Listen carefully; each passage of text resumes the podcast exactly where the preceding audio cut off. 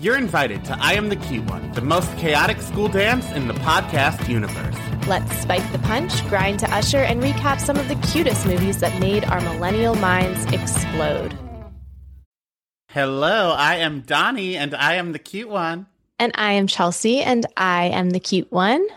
And we are here with the cutest one, and that is the host of Mixing with Moni. Moni, hello.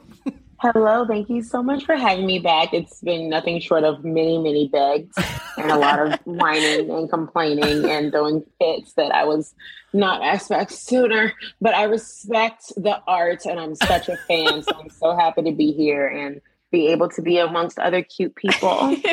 Well, Moni, you were always on the list. You were gonna come back, and now you're here for Chellchella 2022. So you know you came during excited. The most important month of the year, and it's Pride. So hey, happy yes! Pride. Oh my gosh, what a way to celebrate than with my favorite straight white woman. We are here to talk about Legally Blonde today, so let me push this car back on the tracks. And I am sure that Chelsea will cut out all of my references of me discussing the Legally Blonde musical, because there will be a lot. Oh, so Jesus. If you want to hear me unedited and free and unsilenced, head to patreon.com/IamTheCuteOne for unedited episodes. There's usually like 20 extra minutes in those episodes, and you can watch them as well. So www.patreon.com/IamTheCuteOne. So Legally Blonde, I'll set the mood and give us a little history lesson. The movie came out July 13th, 2001. And This Day, You Remind Me by Usher was the #1 song.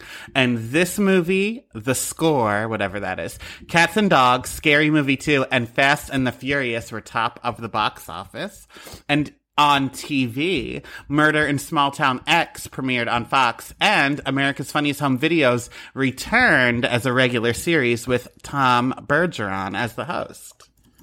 Wow. Interesting. That was like my entire childhood summed up in like 90 seconds. Glad I could help. Were you America's Funniest Home Video watchers? Yeah, I watched them early on.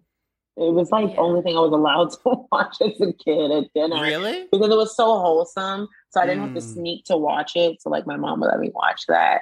Because I grew up in a cult very similar to Mary Cosby's, but on like a much larger scale. Oh. So I was not allowed to watch anything quote unquote secular. But of course I made it happened. Wait, right. So America's Funniest Home Videos, they were like, this is fine. Jesus would approve. Yeah, it was wholesome. Okay. Because the song was, in the Christian community, be careful little eyes what you see. And it went on to like all the senses that can like on-take information that was like quote unquote bad. So I used to have to like cover my eyes when secular things on the TV in front of my parents. But your parents didn't care that people were getting hit in the balls with baseball bats and stuff. They're like, that's fine. Totally fine to like have like self-danger and mutilation and things as long as it's wholesome. Okay. You know, it's the Bible summed up too. Yeah, I watched America's Funniest Home Videos definitely when Bob Saget was the MC person. And honestly, it was kind of like the precursor to TikTok or even YouTube. But it was like, here are funny things that you should be paying attention to. I like to say a nice crisp vibe. Vine. Oh, we love a Vine. Yeah, I always was hopeful that one day my videos could be on there. Like I imagine there was something funny. Now I never submitted anything, but I always like wanted one day maybe I could be on America's Funniest Home Videos because they always like flew out the families. It was like a family affair. And you got like a cash prize if you were really the funniest one. Yes, basically if you did the most damage to yourself or people you love. You will never have children ever in your future, but by golly, was it funny when your balls ran into that tree trunk. Yeah, here's $500. Hope it's worth it. Enjoy that. My family was too poor for a video camera, so I always blamed them for me not being famous. Like, if we had a video camera, I could have been on the show 12 times by now. Well, we know you famously got hit in the balls many times as a child, so you really could have been on there. On purpose, even. So that's enough about that. Now that Chelsea brought my balls into it, let's get a little background and trivia on Legally Blonde. So the budget was $18 million, and it made $141 million worldwide. And counting, because I'm still watching. That's right. I watched it today. So the taglines for the movie, there were a lot, but I picked my four favorite. They were boldly going where no blonde has gone before, believing in yourself never goes out of style, don't judge a book by its hair color, and meet Elle Woods. She's a lawyer with a heart of gold and a mane to match. That one I love. That's extra. It was directed by Robert Luketic, and this was his first major motion picture, but went on to direct Win a Date with Tad Hamilton, Monster-in-Law, and The Ugly Truth. That's a nice ABC Family lineup. It is. On a Friday night. And the writers of this movie, let's just say, I'm not shocked that an older man hit on a young girl in this movie, because our statutory chaos demons strike again. This was written by Karen McCullough and Kirsten Smith, who wrote 10 Things I Hate About You and She's the Man. Wow. So I really am shocked that Elle didn't just lift her shirt up and show her yaba. The bend and snap could have ended a little bit differently, if you know what I'm saying. Yeah, there you go. I wonder if it was cut out. Rewatching it as an adult, as an actual cult member of the Legally Blonde committee. You're in many cults, Monty. I am. I'm prone. I'm very, very prone to them. It's from childhood. It's not my fault. But I absolutely loved this movie. In fact, I did not need to watch it today because I was already that prepared, and I have watched it already 2 times in the last 3 weeks. So, Yes, I love it that much. It's like a part of my holy trinity. It goes The Horror's Prada, Legally Blonde, and then Mean Girls. Good one. Always can watch. So yeah, that movie changed my life, but watching it now, the bend and snap was absolutely not necessary. Please save your thoughts, because I have a lot to say about that. Oh, God. I'll start with, it's not as iconic in real life as it was in my memory. Happy fucking birthday to me. No, not the movie, just the bend and snap. Okay. So the trivia I want to share before we get to the movie is Reese had it in her contract that she could keep all of her costumes after filming. So that's incredible. Yeah. Where you would wear these outfits again, I'm not sure, but she has them. You watched the home edit? They did Reese Witherspoon's house, and they did her closet of all of her movies. She has all of her costumes from all of her movies. And then redid her entire office space to be her showroom of all of her stuff. And she went through all the sentimental moments of each and every one of her outfits. It was such good stuff. It's on Netflix. It's part of their newest season. And die. I watched it specifically for Reese Witherspoon. Cool. Yeah, that is cool. Yeah. I thought she was like, it's my son's graduation party. Let me put on this pink lawyer dress. This makes a lot more sense. And then besides Reese, producers and casting were looking at Charlize Theron, Gwyneth Paltrow, Alicia Silverstone, Katherine Heigl, Christina Applegate, and Jennifer Love Hewitt for Elle. Jennifer Love Hewitt would look awful blonde. That's number one. Alicia Silverstone, I think it's too close to share. And Katherine Heigl, just now. Yeah, I didn't even want to say her name. She made life hard for Shonda. She can go ahead. Shonda learned something, though, because she said she would never be high-gold again. When you use someone's name as a verb, you know you fucked up. There it is. Yes. Watching this today, I was like, Reese is Elle. She made the role. She is Elle. Mm-hmm. And the last bit of trivia is Delta Nu is a real sorority at Dickinson College in Carlisle, Pennsylvania. It's only at one school. Of course it is. Those girls in Midwestern PA said, we love Legally Blonde. That is a little too on the nose. That feels a little bit like The Office. And you would definitely see Michael Scott's character loving a movie and then implementing it in Scranton somehow. And now it's a thing. That's what it feels like. That's probably what it was.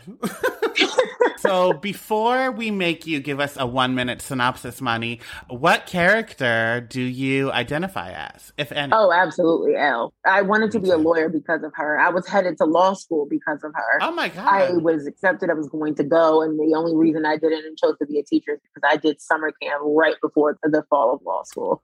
And I was kids love them. But I really wanted to be a lawyer because of Elle Woods. She inspired me. Oh my God. That. I love that too.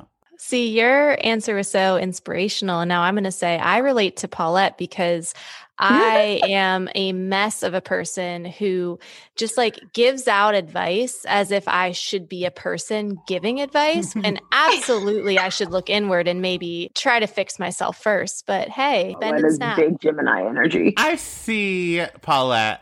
You are also Enid. Yeah. When Warner was talking to her at that party and she said it should be called the Ovester and not the semester, I was like, oh, we found out who Chelsea is.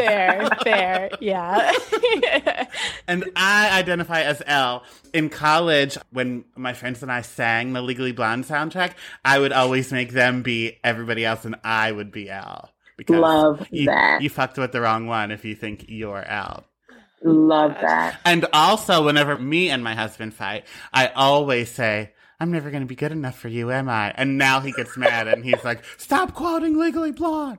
Like, that is hilarious. Well, stop making me feel like that, though. Oh, my God. That is so funny.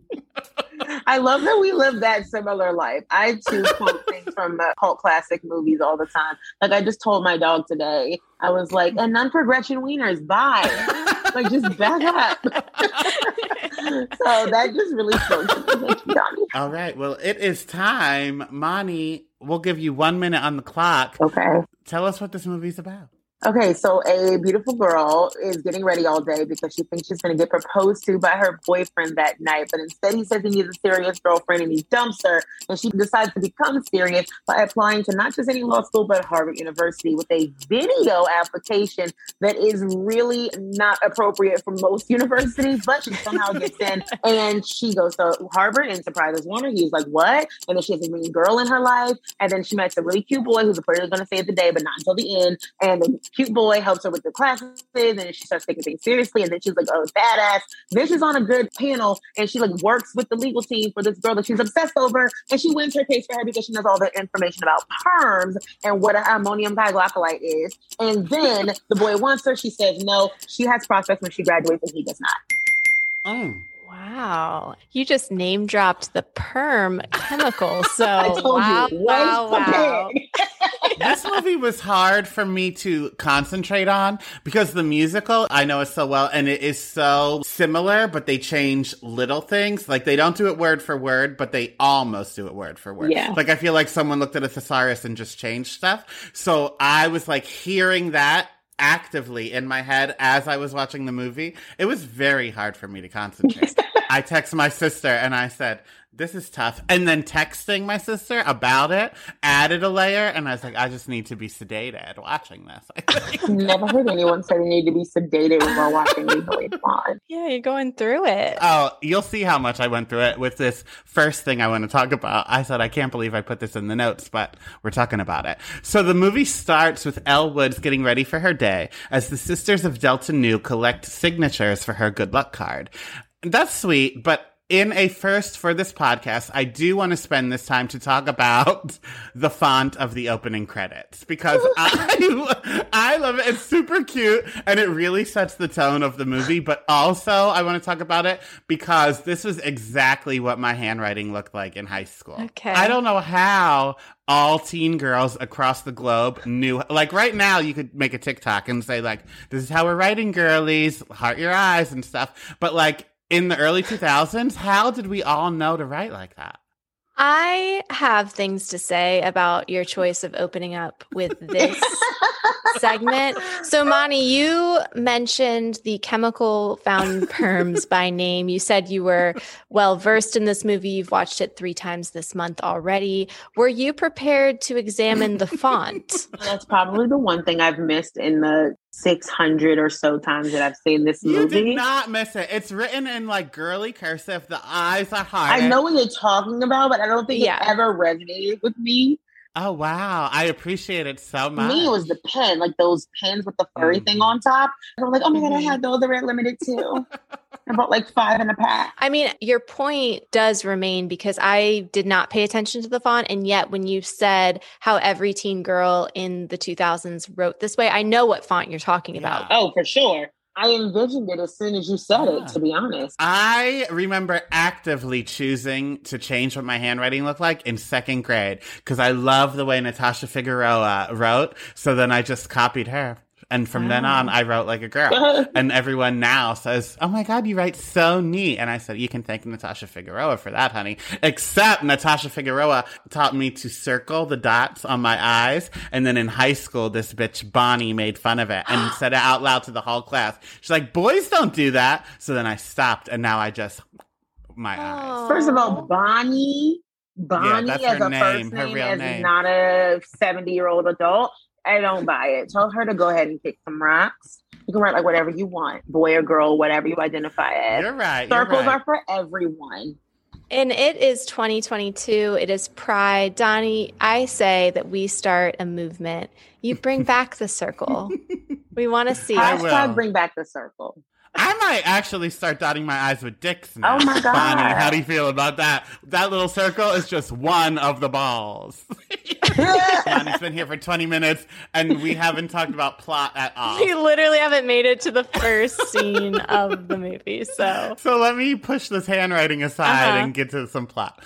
So in preparation for her big date, Elle goes shopping for a new dress where an evil saleswoman with a questionable pixie cut and a scarf worn backwards tries to trick her into buying a dress. Unfortunately for our retail Kate Gosselin, Elle is extremely keen on details and knows the sales girl is spewing lies. I have worked retail a little bit in my life, but I would be so bad in any kind of commission-based job because, like, I don't think I could do that. I know I could start a cult successfully. Monty would join. I can't take another one. Like actively lying to people to get them to buy something, I couldn't do. Oh, I've done that. I worked at Paint, Victoria's Secret Paint. It was a standalone store, and it was when I like dropped out of college for like a hot minute. And it was primarily commission-based. Like, we got paid regardless, but if you made sales and things, you definitely, you know, got the bonuses. And I would lie that I had these things. Oh, I love this too. They didn't pay us enough to buy the clothes in the store. And we were only allowed one free outfit a quarter. So that was like a 9 weeks. And we weren't allowed to wear uncurrent things or discontinued stuff. And they kept discontinuing things, but I don't have any money or any clothes. They only pay like $8.25 an hour. So I lied a lot. About bras and things that I couldn't afford and outfits that fit me. And they did not fit me because this was back before they had like anything over large. And so I would be like, oh, yeah, I love them. They even like fit me. None of it fit me. I could not wear any of those clothes. I haven't been back in the pink since, and I'm glad that they've changed. So shout out to the girls who want the pink. But your salespeople are lying to you. It's a fact. And I, too, would have snapped off a sales tag and been like, no, this just in, girl. Last minute. You want this Jimmy Racer back or no? See, when I worked at Bubblegum Shrimp Company, I would get yelled at by management because I would want to please the customer so much that I worked there for like 3 years as a server, and people would be like, do you have whatever? You have French dressing for the salad? I knew that we didn't, but I didn't want to tell them no. So I was like, I'm not sure. Let me go ask. I had that job for 3 years. Why couldn't I just say no? The answer is no. But actually, that's worse because you let them think that maybe they could. You're trying to be nice to them, but in doing so, you're like giving them a shred of hope. Like, oh, maybe there is French dip. Wow, that is the best way to think about it. I was definitely on Donnie's side with this one. Like, don't let it be you. Like, I don't want to. There was 90 seconds where that person was like, ooh, I hope. Yeah, you're right. I just always pretended I was new. Like, I just started. Meanwhile, this person probably saw me, like, for 3 years. It's probably been in 8 times. Sorry, it's my first day. Yeah, I would say that shit all the time. I say it now, still, like, on the street. People are like, do you know how to get here? And if I don't know, I feel like I should know the way the subway works. I live in New York 12 years. But I just said, like, no, I just moved here. And it's worse. I live in the suburbs. And so like I have like a car drive by when I'm like walking my kid in a stroller and they're like, hey, how do you get to this street? I have grown up in this area like my entire life and I don't have any fucking sense of direction. So I always just give vague directions and I'm like, they're going to get lost. And then you just take the stroller and run home. Go, go, go. Siri knows better than me. Yeah. She might help you. That's true. This day and age, there's no reason to ask anyone for any direction. It's like, there's no reason. Neve is doing another season of Catfish. He was like, us on our way to go do another season of Catfish, even though y'all know better by now. We've been on the show for 6-7 years. You don't need me. You could do it on just your Google. Own. Yeah, at this point, you only have yourself. Google so many answers. Just go ahead. So, Elle and the whole sorority have been gearing up for Elle's boyfriend, Warner, to propose on their date that night. But instead, he breaks up with her, informing her that he's going to Harvard and he needs to be with somebody serious. Mm-hmm. Now, Warner is obviously a garbage goblin, but taking her to dinner at a fancy restaurant to break up with her is possibly the worst thing he does the course of this movie. Terrible. It is easily the worst, because he knew what she was looking for. She was turning like 21 or 22 and she was about to graduate. Like, she went to get her MRS degree. You knew that. Get with the program. You wasted her time and good years. Yes. Irritating. Piece of shit. And I think he is in real life, unless I'm confusing people. So don't take my word for it. You can Google it yourself as well. Just like Catfish, Google to see if the guy that plays Warner is an asshole in real life. I feel like he yelled at a cat on his porch or something. Maybe that was him. There's video of it. If it's him. If not, I don't know. Okay. So Elle mourns the loss of her relationship in a sensible way. She locks herself in her room for a week and eats chocolates and 8 grilled cheese sandwiches while watching soap opera. I think that is fine. How do you, not stress release, but whatever you would call this, mourn? I remove myself from the world. Nobody knows I exist for as long as I need. Fun. Yeah, which makes making a podcast with me easy. Chelsea, texts me. And I'm sorry, he's not here right now. I get legally very high, and I order lots of soul food, usually, for no reason other than I am a Black woman and that's the food that feeds my soul. So I try to get really homey and taste things that taste like my grandmother or my mom's cooking or my aunt's cooking or something like that. And then I get in front of the TV and watch a lot of 90s sitcoms the Moesha and the Sister and One-on-One and Martin. And I just need to laugh and be in part of somebody else's adult reality because mine isn't working. So I just go into theirs and then I'm good. That's a good one. That is a good one. Mm-hmm. The other day I was upset, so I got high first and then I wanted to order food, so I ordered something from Checkers and I ordered my meal and a milkshake, but then I forgot because I was so high I ordered a milkshake, so then I ordered a pint of ice cream as well from a different place, and the ice cream came first, so I was like, well, I'm going to eat it regardless. Let me eat it now. So I ate the whole thing. And then my food came with the milkshake. And I was like, a milkshake, if you freeze it, then that's not how you should drink it. And if I put it in the refrigerator, that's not how you should drink it. I need to drink it immediately. So I had a I had a pint of ice cream and a milkshake and a meal. And your eyes were okay? You did not see double? Because I would see double. I am lightly a diabetic. But damn, that is some good stuff, though. Were these vegan milkshakes? No, I gave that up. Sometimes I have to choose my emotions over animals. but then I have to think in long term. I have to choose my asshole over my emotions. I mean, just last week you told us that your number 2 smell like McDonald's lettuce. That's now good. I think we've solved the mystery. Cuties, you know I cannot see a movie without pretending I'm in it, and now it's your turn.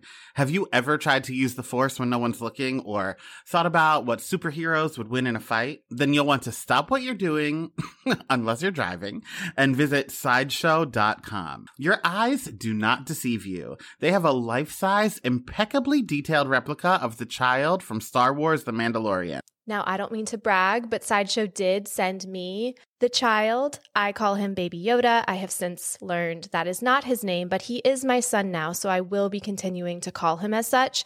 And we have been playing dress up, having photo shoots, and just having a grand old time. But if that one doesn't speak to you, how about a movie-accurate statue of Christopher Reeve as Superman? They got that too. But just wait until you see the incredibly lifelike figures of Robert Downey Jr. as Iron Man. We are thrilled to have Sideshow sponsoring our podcast today. They offer a wide selection of premium figures, statues, and fine art from the worlds of Star Wars, DC, Marvel, Harry Potter, Lord of the Rings, and so much more. These limited edition, handcrafted, officially licensed collectibles bring pop culture's biggest icons to life in your home.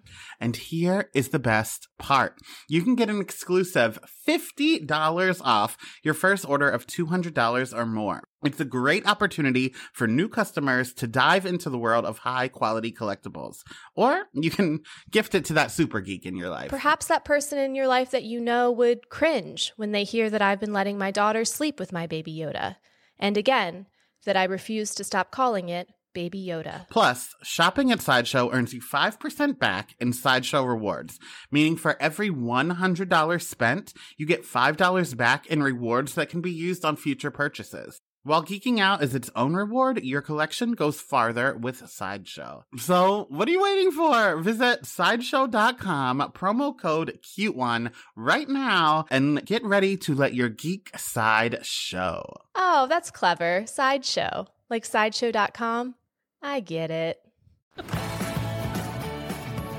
Like what you're hearing? Head to patreon.com/IamTheCuteOne for more. There you can find uncut, unedited, and unhinged video and audio footage of current episodes. That's patreon.com/IamTheCuteOne. See you there.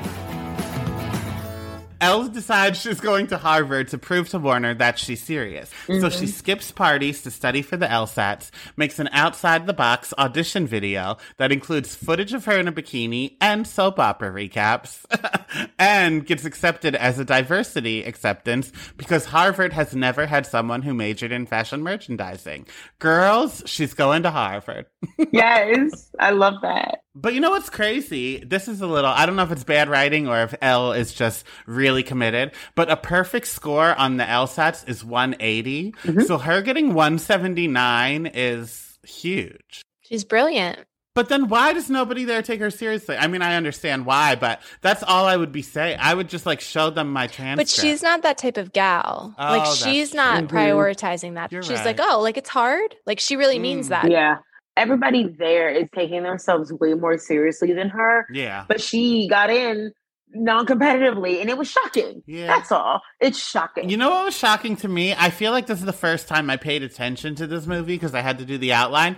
I didn't realize how long she kept this a secret from Warner. Like she applied to law school, was accepted, right. A whole summer passed, and he still didn't know she was going there. This was like a 3 to 4 month process and he never knew. Right. And this is before like Instagram, Twitter, things like that. There's no way of them checking up on each other except to ask friends and call the house, you know? Yeah, you're right, you're right. So, Elle is immediately the victim of bullying because of her signature color, her need for a social calendar, and her dog, Bruiser.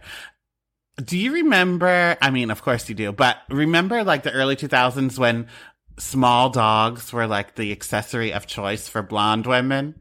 Yes, Paris Hilton. Yes. I too wanted a teacup, something, for about 10 years after. So I was like, give me a teacup, anything. But I really wanted one because of this movie, because of Paris Hilton. Absolutely. And Paris Hilton, like, she made dogs a thing, and then everyone had a small dog, and then she had a pig, and then she had a monkey. Like, she was Dr. Doolittle. Yeah, teacup everything. I saw firsthand a blonde girl with a tiny dog in college.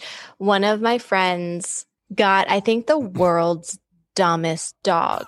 This dog looked like, you know that meme of that like bat creature? Oh no. The little stuffed animal thing. It's like a bat. And it's like, when I just got out of bed, and it's like. We are not on the same internet, Chelsea. You always talk about things. I do be wondering where you come from some of these things. I be on your Instagram like, oh, this is good, but where the hell did you find this? So this creature looked like a little goblin. He had the biggest ears. He looked like a bat. He was tiny, and his name was Noah. This is important because when she would reprimand her dog, she would say, no, Noah, Noah, no. And so this dog did not know anything. He was so stupid. He would lay on his back to like get belly rubs, and he would pee straight upwards and let the piss rain on him. Like Scrappy Doo. Literally. Oh my God, this dog was Scrappy Doo. Yes. This dog was so stupid. And she rescued him because she wanted to like put it in her purse and like bring him to bars like Paris Hilton. Well, this dog clearly not potty trained. The dumbest animal I've ever met in my life. God bless Noah. I think he's still kicking. He's like 20 years old. He's going to outlive us all. Yeah, because he's dumb. Did he have both eyes? He did. Yeah. I feel like so many dogs are blind and I don't understand why. So Elle heads to her first class, and it's clear she doesn't fit in here either. She wasn't aware that there was a reading assignment, so as punishment, her professor, Professor Stromwell, asks another student, a headband-wearing frigid bitch who always looks like she just smelled a fart, Vivian Kensington, if she should be kicked out, to which Vivian says yes. And to make matters worse, Elle learns that Vivian Kensington is Warner's fiancée. So she breaks down and causes a 5-car pileup and heads to the place that always makes her feel better, the salon. And it's here where she meets Paulette, whose boyfriend of 8 years recently left her and took the dog, and who has her sights set on the salon's UPS guy, Kyle. Which, by the way, my UPS man is so hot. I change my clothes when he makes a delivery so that I can go down in booty shorts and a crop top. I'm like, hi. I love that. For you. Do you have my package? I have one for you. And like, I tell my husband, I'm like, oh my God, my boyfriend's here. So then I change my clothes and waddle on down. But anyway, Paulette, with that said, Paulette encourages Elle to steal Warner back, which I mean, is the only thing to do. Even if you don't want him anymore, it's just time to be petty. Exactly. I think it's great advice. And this is when Elle decides that she is going to go with Magnum Insect instead of Magnum Prohibita, because she's not afraid of a challenge. Oh, wow. But what did you think of the font, though? I don't know, but I did love the computer she bought from the bookstore. I was like, you would get that good. Mac of all of them. She said, I'm going to find the funkiest one. Never could I get one. I asked my parents for 3 Christmases in a row for an orange, odd-shaped Mac computer. And they were like, no, girl. I asked for the Brady Bunch movie 3 years in a row for Christmas, and I didn't get that. So I understand your pain, Monty. Okay. Potato, potato. Yeah, really. So Vivian invites Elle to a costume party, so she dons her best Playboy bunny costume and heads to the party, which it turns out is not a costume party at all. And Vivian lied to her, which reminds me, when I was in college, I went to this club in Philadelphia, and it was a foam party, but they said it was 80s night. So I was like, oh, so fun. So I wore like a headband and booty shorts. I looked like Richard Simmons. And I went in, and all they meant was that they had 3 different rooms, and one room was playing 80s music. It wasn't a costume party. So I was dressed like fucking Richard Simmons with knee socks and sneakers and stuff. And then the other room was goth music.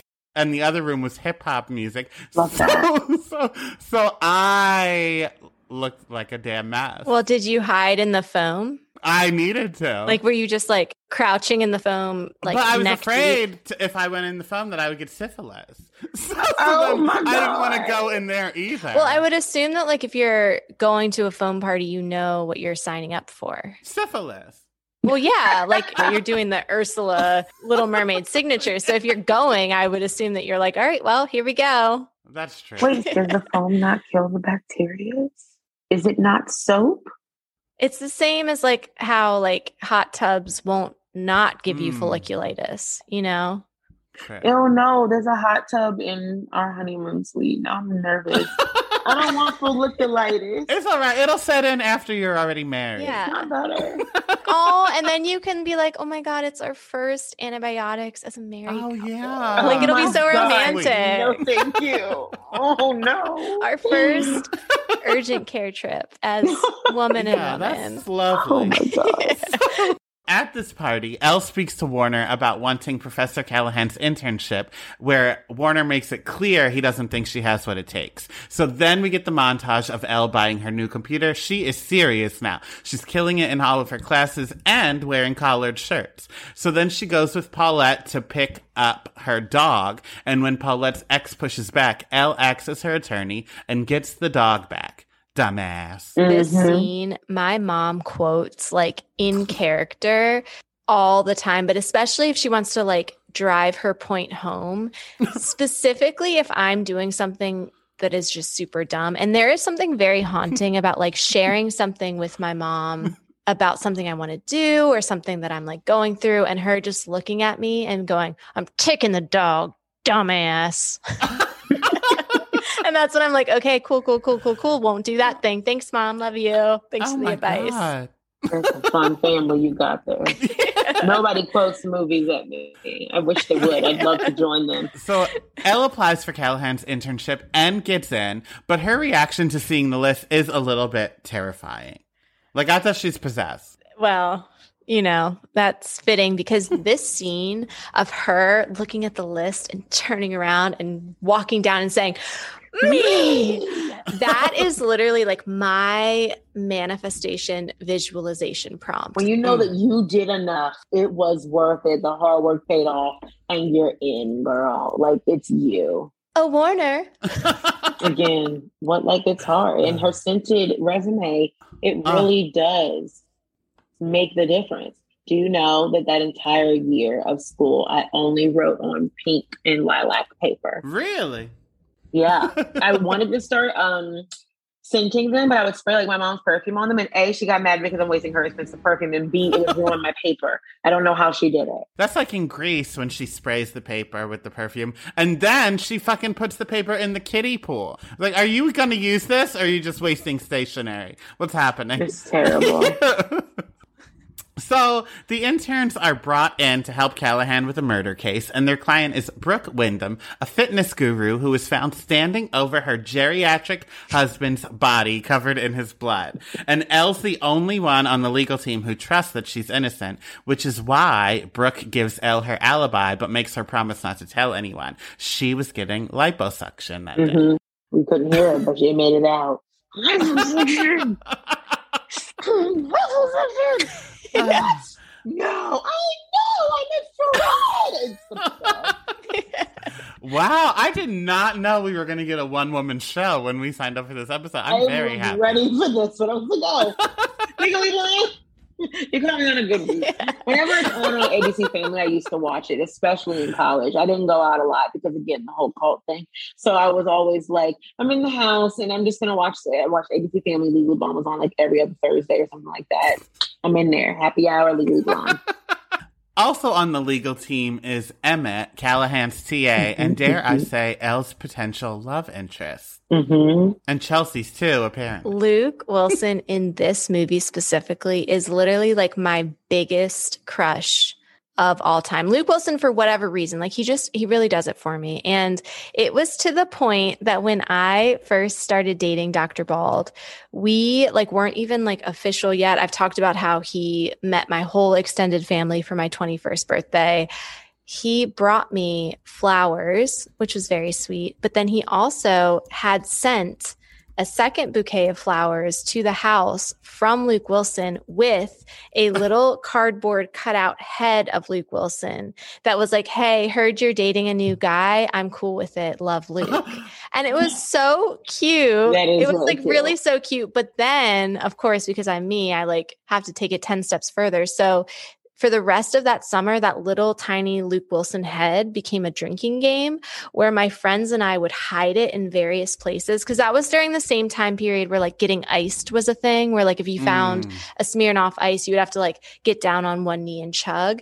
So we called it getting Luked. And if you would find Luke Wilson like somewhere in the house, like you'd open the cupboard and there he was lurking, or like, you know, you like went to get into bed at the end of the night and there he was on your pillow, then you would have to chug a lukewarm beer. Oh, God. Mm-hmm. As you were getting into bed? I mean, it got pretty ruthless. There was one person who, like, strung him up on, like, a dolly system, so you got out of the shower and he'd hit you. And, like, we were pretty serious about our drinking games in college. So it did end when we could not find Luke because someone had blacked out, and they hid him in the ice in the freezer. And then as we were moving out of this place during my graduation, we found him, and then we all had to chug a lukewarm beer. Wow. Oh, my God. That's a good finale, though. That's the way to end that. Wow, you had all the fun in college that I did not get to have.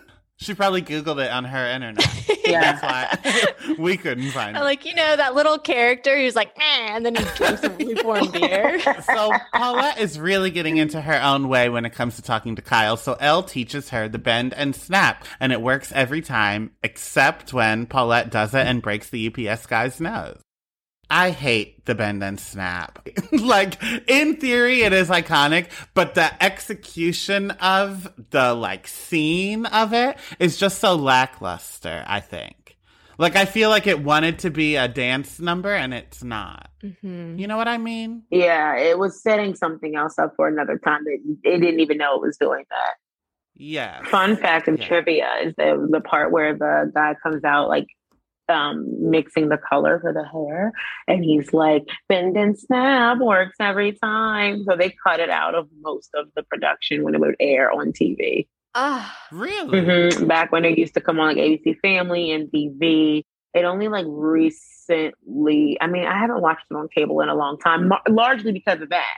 I was like, you can't cut out parts of my movie. It throws off my entire rhythm. But yes, I fully agree. Bend and snap is kind of ridiculous. It just doesn't work. It doesn't even look cute. I'm trying to figure out what way this would be sexy, and I just could not put my finger on it. Yeah, again, the T-Rex arms, like, yes. Man, like you're elongating, and now you're tiny. You snap back, you know? Yeah. I don't get it. I don't know who that's supposed to seduce, but it's not working. So the trial begins, and Brooke's pool boy says on the stand that he and Brooke have been having an affair, but Elle goes with her gut and thinks that he is gay. So she tells Callahan, and he dismisses it, but Emmett says he's going to make it work, and he gets the pool boy to confess that, yes, it's true. Don't tap your last season Prada shoes on me, honey. Later, Callahan calls Elle to his office to congratulate her on a job well done, and he hits on her and touches her leg, and it's then that Vivian walks in, and then Elle says she has to quit. So later, Brooke learns what happened, so she fires Callahan and hires Elle, now back in her signature color. Elle questions Chutney, and this is the monologue that Monty was giving us earlier. Chutney says she didn't hear Brooke fire the gun because she was in the shower. Elle knows this can't be true. You can hear a gunshot in the shower, sis. She's like, I have really high water pressure. But Chutney confesses that she shot her father because she thought it was Brooke. So after the trial, Warner tells Elle he loves her, but she doesn't have time for his shit, and tells him if she's going to be a lawyer by the time she's 30, she can't have a boyfriend who's a complete bonehead. Excuse me. It wasn't a lawyer. Oh, what was it? A partner in a Monty's law firm. Coming with the script. All right. Because it was my only goal, too, when I was going to be a lawyer. Like, I have to be partner in a law firm by the time I'm 30. Like, Elle motherfucking Woods. Okay. Like, that was a unrealistic goal, but she said it, and I was ready. I was all in. I was like, yes, Captain. As a 33-year-old with a podcast that I record out of my basement, I mean, who's to say who's the real winner in life here? I think we all are. We're not fictional characters. So. Yeah. So the movie ends with Elle as, well, she was valedictorian, right? Or Monty, are you going to correct me again? Donnie's like, I'm spiraling. Yeah. I'm not saying anything else about the movie. So Elle was valedictorian. Paulette and Kyle are married and expecting a child. And Emmett plans on proposing tonight. I love this movie. I do, Me too. Me too. And Elle had like so many job offers, and I was so proud of her. So final thoughts. If we were to bring this movie to present day, who would we cast in a remake, or what would we want the plot to a sequel to be? Well, we know we are getting a sequel. We're getting a third movie. A what? I don't know what it's about, though. Yeah, they're making a third movie. Wait, Wouldn't it be a fourth? Because they did a third. Well, the third was Legally Blonde, yeah. Okay. They're acting like that doesn't exist. I shouldn't have. Because they're like British twins. Elle's not a part of it at all. They're from Disney Channel. They weren't like Two Life with Zack and Cody. So I was like, what are they doing here? They're not qualified. You know? They sure were. I literally have never heard of that before. Yeah. And the second one wasn't great. I mean, I love Regina King and I love DC, but it's DC's too serious for what we're doing here. Yeah. I need a little. I don't want to think about my log hanging in the balance of Elwood's hands. I just don't. I mean, to be honest, might be better than real life. Yes, but you're right. Not to bring it to a dark place. Let's keep it at a blonde place. Yeah. Let's see. So you said sequel or reimagining. I could only reimagine every character but Elle's because, again, Reese bodied it. Mm. And I don't think anyone else, I mean, her daughter would look like her, but like there's an energy that Reese Witherspoon brings to a role. Yeah. And all of those are unlike what she did in Legally Blonde. I think it's probably one of her best acting roles because she gave it the character such a personality. And I can't see anybody else who could do that, blonde or not. Like, I just don't think anybody else could. Definitely not up to today's time. So I would just bring Reese back. Yeah. Yeah. Maybe like she works at Harvard or something like that. And she like wants to become like the dean of the students or something. And they're like, okay, like you barely worked yourself up here, but like, let's not be confused, girl. You're not qualified for that. And she's doing like what? Like it's Harvard, you know? I like that. Mm-hmm. I said that Elle is now working at Harvard and she doesn't really do cases anymore because she's focusing on teaching. But Paulette is framed for murder, so she goes back into it and gets her own intern group. Holy shit. Okay, so I do think Emma Roberts could perhaps carry the role. I think she does like a darker energy about it, but I think she could bring some of the like humor under the guise of flightiness. But I think we need to do a reboot, and I think that we need to have Elle has had a child and is coming back into the game like she's been doing the mommy thing. We see her with like her mommy friends. She's always solving all of their problems. We see her like, you know, putting together like a mystery at the playground. And then she's like brought out of retirement. And it's a real like feminist piece of her coming back into the workforce and trying to balance being a mom and also being a lawyer and just killing the game all around because she's our gal, Elle Woods. There's our Enid making a feminist. I just say that is too much. It's too relatable. I would want to root for that too hard.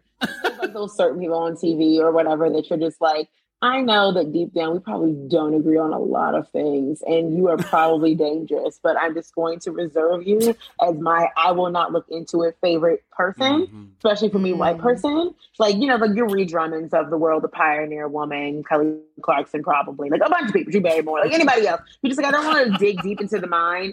I just was like, I can't watch Elle be a real person. I kind of need her to be a caricature of herself. Okay, so let me make it more comfortable for you, Moni. She was on maternity leave because Bruiser had a puppy. So she's been on puppy maternity leave. That works. Okay. Love it. Ooh, and she's solving mysteries at the dog park. Is that better? Love that. Okay. I think that's fantastic. Yes. And that would, I would believe more than the sequels to Big Dog Plots with the Texas Senator. Oh my God. I've only seen that movie like a dozen times. Like not nearly as many. Regina King is not allowed to make sequels to movies anymore. Because that and Miss Congeniality too. She's not allowed to make sequels anymore. And she's just so damn talented. It's so upsetting. Her agent. I have follow-up questions. But what for us about this movie aged well and what aged like blockbuster? There's definitely some parts of it that I'm just like, you can tell we were in a different time homophobically. Where it was like so casual, like, and there's just a lot of like kind of like shame and secrecy. And like, I am not one who really usually is like that impacted by that, but I couldn't see where people would be. Like the whole like outing him in court and like, and your boyfriend's name is Chuck. And it's like, no, Chuck is just a friend. Oh, screw you, honey. And like, it's just like, it's a punchline. It's great in the moment, but now it's like, I don't know if we should have done that. Like, we know more now. A fashionable man, he must be gay. Because he knows Prada.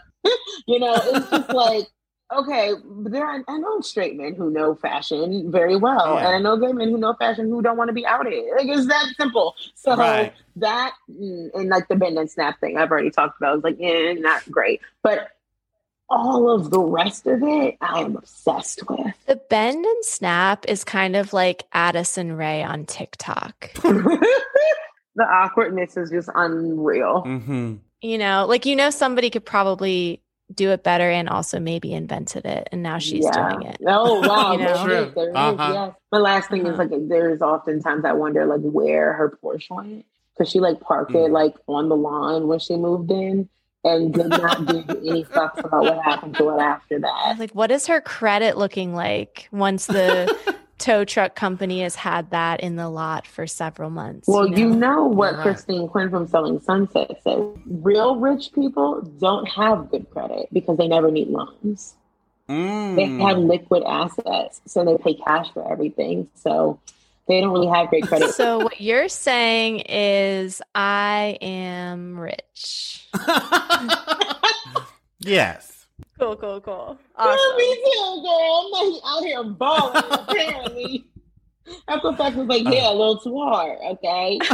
I'm not down. I think for me, I mean, I love this movie. I think it does age surprisingly well. I love at the time, it was kind of a twist for me that Elle and Vivian end up being besties, because I think especially in this time period of film, it was like so much the trope of like the frigid bitch who is the villain, but ultimately Warren is the villain of this film. And I love the fact that these two women come together to realize that like he's a douchebag and they're better off without him. And that ages, I think, beautifully. Yeah, girl power, the Disney way. The girls that play the sorority sisters, they said in an interview recently for the 20th anniversary or whatever anniversary just happened, they said that the final scene in the script was originally Vivian and Elle on a beach together holding hands, and then like all these people wrote articles that was like, were Elle and Vivian lesbians? So then the writer came out and said like, no, I don't know why these two women are saying that, but that script never existed. But that's strange that two separate people are saying that. Was it in like different interviews? Yeah. Interesting. It's That's odd. Either like the long con where they got together and were like, we're going to plant these stories, or like more realistically, that was a thing. Yeah. And he's just like, no, gay, not me, I'm for that. Like, no. Like, and fun trivia, as you know, Reese Witherspoon does still post every graduation hat that she sees that says what like it's hard on it. Oh, I love that. Cute. Yeah, she's still like very attached to those roles, and we, the people, appreciate it. She's a very kind call leader. I appreciate her. Glad you finally landed on a good one. Mani. That's an uplifting note to end the episode. So, Mani, let everyone know where people can listen to you and follow you and support you. Yeah, absolutely. I'm on the same platform. So after you listen, subscribe, like, and rate, I am the cute one. You can also find mine anywhere you're listening to this. By searching Mixing with Mani, and on Instagram, Twitter, Facebook, and I think buy me a coffee and other things, and Patreon at Mixing with Mani as well. MixingWithMani.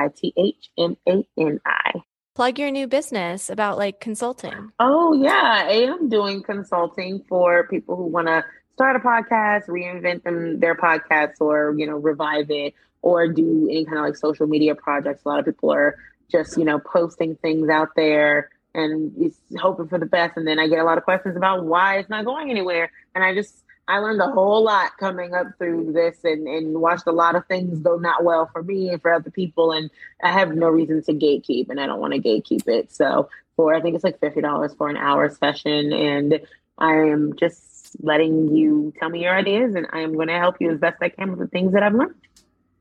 Love that.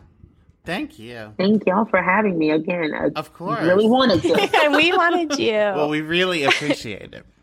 And we appreciate everyone for listening. Tune in next week when we cover The Witches to end Chelchella 2022. And we will talk to you later. Love you like a sister. Bye. Thank you for listening to I Am the Cute One, a nostalgia podcast. If you liked what you heard, be sure to give us a 5-star rating and subscribe to our show. You can follow me at Real Donnywood on Instagram and TikTok. And if you want more of my personal brand of chaos, check me out at Ono Chelsea on Instagram. And for uncut, unedited, and unhinged video and audio footage of current episodes of I Am the Cute One, head to patreon.com/IamTheCuteOne. And go to IamTheCuteOne.com for the most chaotic merch on the planet. Talk to you later. Love you like a sister.